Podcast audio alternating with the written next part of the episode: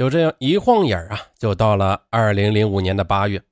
为了操办两人的婚事，高秀丽在自家房子前排的邻居家租了两间平房，作为他们结婚的新房。王大超呢，掏钱请人进行了装修，他们还买了一些结婚用品。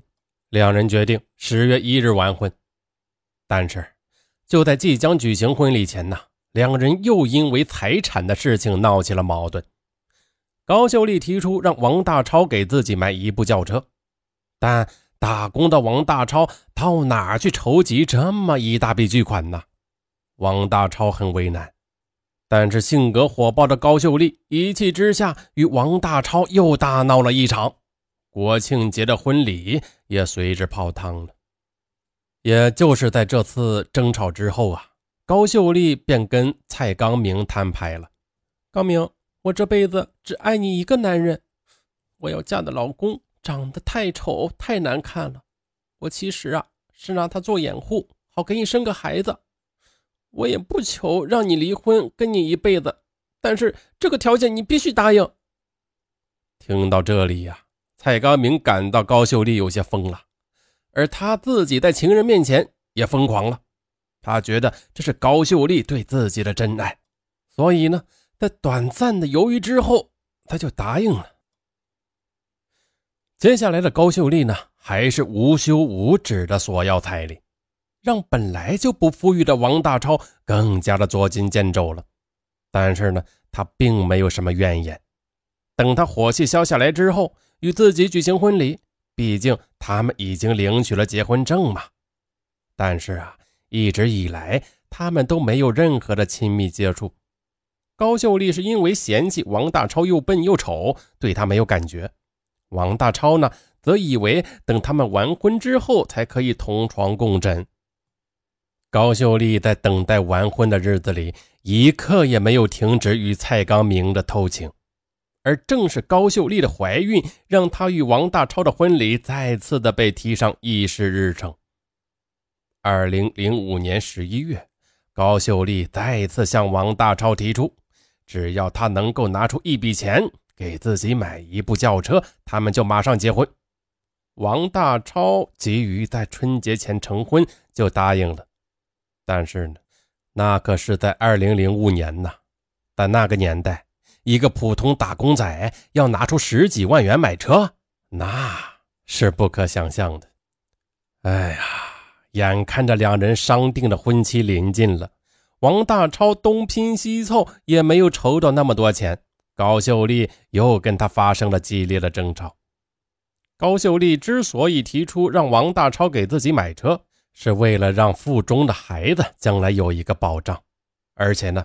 他将来生下孩子后，即便是离婚，但是只要车在自己的名下，就算是自己的。可是啊，等了这么久，这个目的眼看着就要落空了。这时候啊，一个恶毒的念头突然从高秀丽的心底里冒了出来。干过六年保险的高秀丽是最明白人身意外保险的回报方式了。如果给王大超买上一份保险，他一旦遭遇了不测，那么这保险公司赔付的钱，嘿嘿，就归自己了。哎呀，想到这些，高秀丽破天荒的买了一瓶好酒，又到饭店里要了几个好菜，来到了王大超的住处。王大超见高秀丽对自己这么贴心，哎呀！他兴奋的不知道说什么好了，他一边喝酒一边的独自陶醉。高秀丽呢，坐在王大超的身边说：“大超，我已经想好了，我要给你买一份保险，作为我们的结婚礼物，怎么样？喜欢吗？”沉浸在幸福中的王大超，他还没有回过神来呢。听说他要送自己这么一份厚礼，高兴的一个劲儿的点头啊。王大超啊，他根本没有想到自己已经成为了高秀丽的猎物，他离死神也是越来越近了。几天过后，高秀丽迫不及待地给王大超上了意外伤害、大病等多类型的多项目保险，保额呢共计四十万元，在受益人的一栏里，高秀丽毫不犹豫地填上了自己的名字。王大超他根本没有怀疑过高秀丽给自己买保险的动机，他深信这是未婚妻爱自己。随着婚期的临近，高秀丽腹中的胎儿已经开始成型了。他抚摸着刚刚开始隆起的肚皮，高秀丽思考着下一步的计划。她本来呢。就设想等婚后啊，将孩子生下来，再与王大超离婚，然后呢，独自抚养他和蔡刚明的孩子。但是呢，他实在是不愿意与这个顶缸的男人有任何的肌肤之亲。就这样，将这四十万元的保单签订之后，他恶毒的计划进一步确定了下来。二零零六年元旦晚上，高秀丽再次催促王大超买车。两人呢，为此又哎呀，咋这么多又呢？又发生了最为激烈的争吵。最后，高秀丽狠狠地甩手离开了王大超，直奔蔡刚明的单位。当天晚上，高秀丽在蔡刚明单位的值班室里住了一夜，向他哭诉说：“他答应结婚买车，到现在也没有买，这都快结婚了，也没有钱。”连装修买家具的钱都是他找别人借的，我已经跟他说的很清楚了，钱不到位，结婚的事儿就先别提。蔡刚明啊，劝说了一番，高秀丽的闷气才稍稍的平复下来。此时啊，连蔡刚明也不会想到，高秀丽此时已经为杀害王大超埋下了伏笔，他要让王大超不知不觉的死亡。并从他的意外死亡中捞一笔钱财。就这样，连续数天的冥思苦想，一个罪恶的计划在他脑海中形成了，那就是将安眠药放在王大超的水杯里，让他不知不觉的死去。二零零六年一月三十日晚上六点三十分，盼望多时的机会啊，终于到了。高秀丽晚饭后来到他和王大超的新房里，两人把新房装饰的拉花挂上之后啊，又为经济问题发生了争吵。这时候，他趁着王大超不注意，高秀丽将早已就准备好的药片全部都倒在了王大超的茶杯里，然后离开了。就这样，晚上十点后，高秀丽又来到了新房里，这时候。王大超躺在被窝里说：“我好难受啊，你你在茶水里啊，是不是放了药？”一听王大超这么说，高秀丽担心露馅啊，她趁机从客厅里拿来了一把锤子，隔着棉被狠狠地打了王大超的头部两下。王大超呢，顿时没有了声音。这时候的高秀丽呢，她把床单点燃之后。便将锤子扔在院子里，就回了自己的家里。接下来呢，床单引燃了新房内的被褥和家具，新房内慢慢的燃起了大火。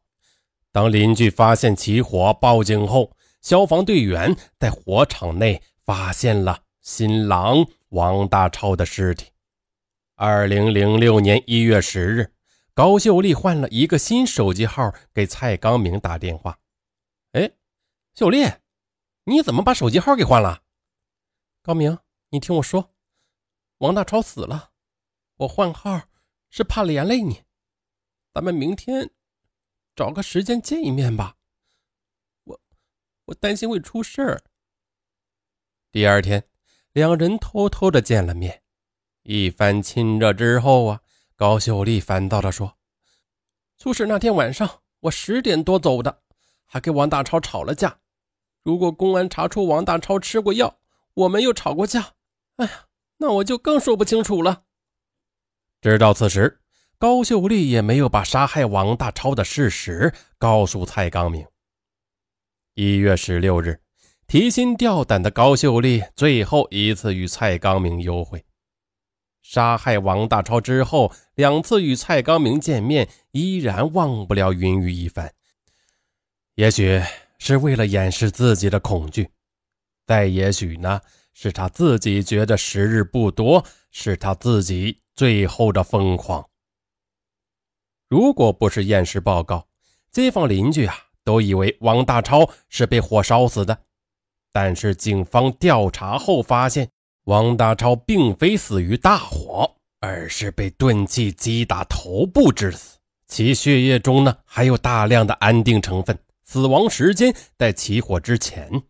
随后，有重大作案嫌疑的新娘高秀丽被警方带走调查。在警方调查时得知，王大超死前，高秀丽曾给他上了一份四十万元的人身意外险，受益人是高秀丽。接着，警方按照线索查到了高秀丽的情人蔡刚明。蔡刚明证实，高秀丽曾经亲口告诉过他，从未与王大超发生过性关系。一月十六日。刚刚离开蔡刚明的高秀丽，就因涉嫌故意杀人罪被警方羁押。高秀丽被捕后，警方在对高秀丽进行体检时，发现她已经怀孕了，而且是宫外孕。嘿，高秀丽在看守所里打掉了她跟蔡刚明的孩子后，如实的向警方供述了她杀害王大超的前后经过。而他的情人蔡刚明呢，也证明高秀丽之所以与王大超结婚，目的就是掩人耳目，为蔡刚明生个孩子。可高秀丽无论如何也想不到，费尽心机怀孕，却是宫外孕。我靠！至此，法院最后认为高秀丽的行为已经构成故意杀人罪和放火罪。应数罪并罚，其所犯的故意杀人罪的罪行极其的严重，犯罪手段极其的残忍。